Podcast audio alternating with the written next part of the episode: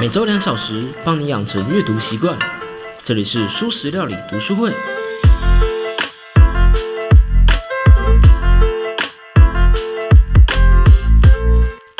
Hello，大家好，我是主角小 P。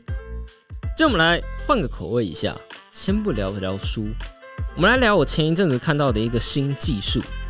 我个人觉得酷毙了，而且跟我们之前的主题很有相关。啊，我们之前主题是在谈人类到底容不容易受骗嘛？那我们今天要谈的新技术就是一个新的测谎的方法。我们说过格拉威尔的《解密陌生人》和雨果梅希尔的《为什么这么荒谬》，还有人信吗？虽然这两本书在讲说人类到底容不容易骗，而且在这件事情上各有说法，可是他们有一个共通点，那就是不管人类到底容不容易骗，我们就是没有办法去判断。你眼前的那一个人到底是不是在说谎？你肯定听过或甚至看过测谎仪，但呃，现在都二零二一一二零二了嘛，都民国几年了，你应该知道测谎仪基本上跟赌正赌硬币是正面反面差不了多少。在科学上，测谎仪基本上可以说是被证伪的，它的嗯戏剧效应可能还比较好，比较大一点。那关于测谎，另一个你可能常听到的是微表情。那这个我们在解密陌生人就有讲过了嘛，它并不怎么有用。我最近还看到一些 YouTube 会推一些关于什么用你身体的姿势啊来判断对方是否说谎啊这样的方法，类似这样的主题，说实话还蛮多的，而且点阅率都好高哦。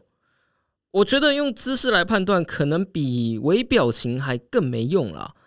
反正我觉得这两个方法的问题都在于，不管它有没有用好了，那一些很不会隐藏说谎的人，他们的微表情和动作或许都符合我们归类的说谎者的样子，呃，冒汗啊，眼神飘移啊之类的。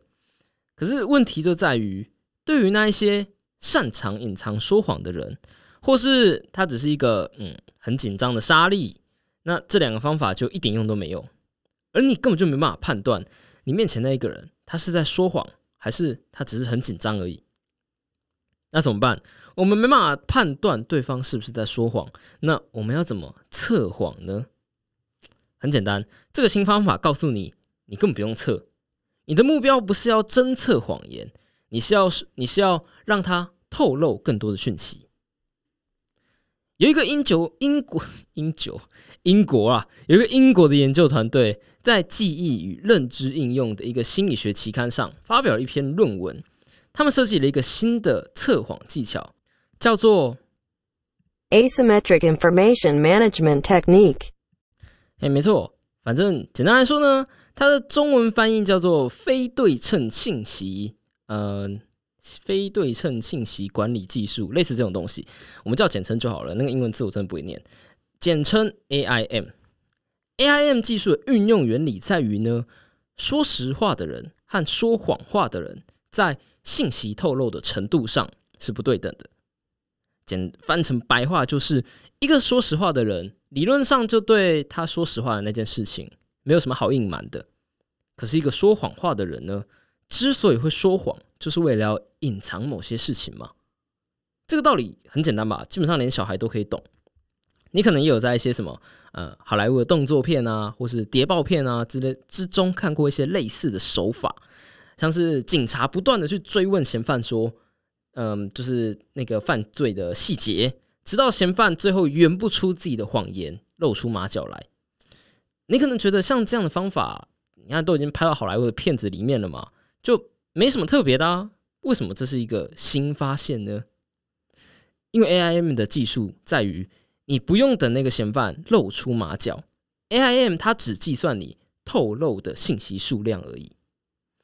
整个 AIM 的运作是长这样子的：假设你是一个调查人员，好了，你要试图得知你面前那个嫌犯是不是在说谎。你先对他说：“好，我们现在来做个有趣的实验。我会问你昨天案发的时候你在做的事情，你在哪？这些问题呢？那如果你告诉我越多的细节。”我就可以越相信你是在说实话。相反的，如果你说的越少，你的嫌疑就越大。把规则全部说清楚，这就是 AIM 的特点。接着你再去问他说：“哦，昨天你去哪啦？你去录音室啦，哪一间录音室啊？里面有谁？接待如何？哦，接待很帅是吗？啊，那录音之后呢？你可以就这么一路的问下去，问出非常多的细节，因为在现实中基本上有无限多的细节给你问。如果他真的有做那些事情，他就应该要知道某些细节。可是如果他说谎，因为他没有经历过，所以他得要现编一个谎言。而他当然会知道言多必失，他会怕透露出他的马脚，所以他就会怕你去验证，所以他就不会想要说的太多。可是你一开始就明确的告诉他啦，你说多代表你是呃无辜的，如果你说少代表你可能有罪，那你还说少，你不就明显是说谎吗？听到这，比较聪明的你应该就感觉得出来，A I M 它不是什么诡计，它不是什么计谋，它不是要逼迫人露出马脚，它就是直接摊牌的告诉你说，呃，这个技术到底是怎么样子。你甚至可以直接跟他说，这个技术叫 AIM 技术，你把全部的技术细节都告诉他也没有问题。这个就是我觉得这个技术最有趣的地方。很多心理学原理或是一些行销手法，在越来越多人知道之后，就会失效。你说说谎的人，他的眼神会飘移，他会冒冷汗啊。好啊，那我说谎的时候，眼睛就盯着你啊，怕你啊，我就装作我没事啊。可是 AIM 呢？就是你，就算完全明白了这个技术，你还是得要上钩。在这个研究小组中呢，他们就在大学做了一个实验，他们找了大概一百零四个大学生，分别派给他们两种不同的秘密任务。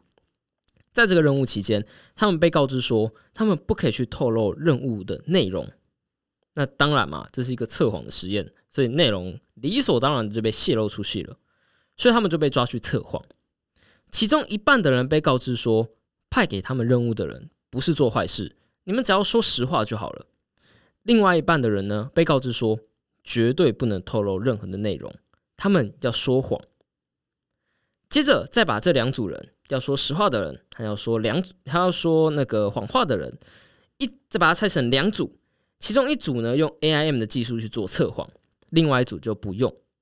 主要的差别呢，其实就是在于有没有讲前段 AIM 的那个规则啦。因为 AIM AIM 技术的特点就在于你在一开始的时候就把规则告诉对方了。结果显示，用 AIM 技术提升了四十八 percent 的谎言侦测率，这也是为什么我说它比传统的方法还要强四十 percent。而且那些说真话的人也提供了更多讯息了。只要说实话的人提供更多的讯息，就会让说谎话的人变得很明显。所以 AIM 技术呢，其实最适合用于双人或是多人的审讯。其实我觉得技术有一点点像，嗯，博弈论里面的囚徒困境。两个嫌犯被逮捕，然后你再分别的把他们分开，告诉他们说，如果你们都不认罪，你们就都会被罚一年的徒刑。如果你背叛他，但是他不认罪，你就可以出狱，对方罚十年。可是如果你们都背叛对方，你们就都要罚五年。我已经很明确的把规则都说给你了吗？你可以选择不认罪啊。可是在这个博弈中，最好的方法就是背叛，而且它是唯一最好的方法。而且你们都两个都已经知道背叛是最好的选择了，这就更加深了你们一定会走向互相背叛的结局。所以最后结论就是，你们都要被罚五年。可是，如果这个审讯中只有一个人呢？在这种情况下，AIM 技术呢，可以在你嗯做实际的审讯之前，先对他问一些比较无关紧要的事情，一些他肯定不用说谎的事情，你就可以知道他的记忆力如何了。你就可以让未来的自己和过去的自己做比较。甚至你还可以教他一些如何回忆更多内容的方法，像是你可以跟他说：“哦，如果今天这件事情发生的时候，今天呢，你那个事情发生的时候，有一个旁观者在看着你做这件事情，你觉得他会看到什么？”类似这样切换视角的方法，可以让一个人记起更多的内容。可是这种方法只对说实话的人有用。这么听起来，AIM 技术好像是个几乎完美的方法吧？它不用诡计，它不用隐瞒，就是大大方方的把方法全部都告诉你。可是你还是逃不了，他会给你一个无法拒绝的理由，但是 AIM 技术当然不是完美的啦。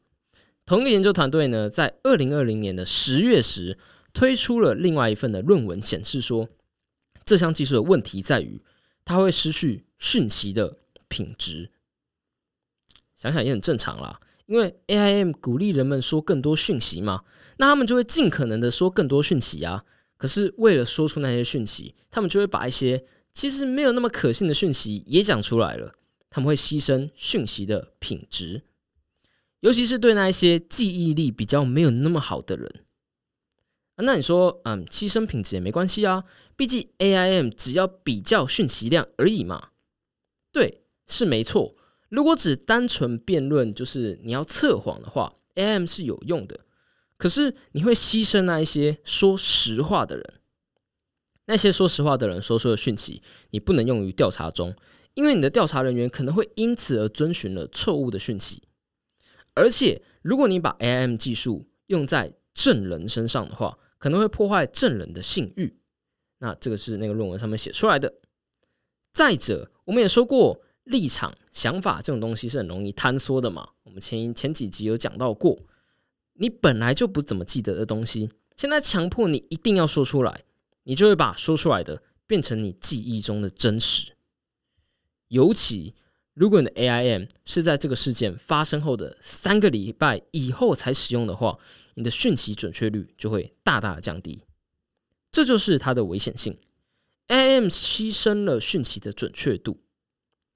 而且我还想到啊，如果说谎的人知道 AIM 会影响讯息准确度，那我就大大方方的说谎就好了。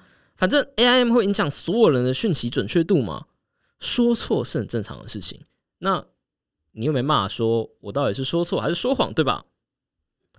以现在来说呢，AIM 技术是一个还没有被完善的一个技术，或许科学家们还会想到各种补助方法吧。来协助这套系统变得更棒。而从实际层面来说，至少在还没那么多人去看那篇论文，还有还没有那么多人听我节目的现在，我想 AIM 技术依然是很有用的。毕竟一般来说，你只要感觉到大概某一个人在说谎，就会给案情的发展一条比较明确的路了。就算他说的话没办法纳入证据当中。好啦，今天的节目就到这了。之后有事没事，可能会跟大家分享一下我最近看到的有趣发现啊。我个人觉得这真的是一个呃还蛮酷的一个技术吧，就是一个新的测谎技术。对，好，那就这样子啦。如果你喜欢我的节目的话，请订阅、按赞、五星分享我的节目。下集见啦，拜拜。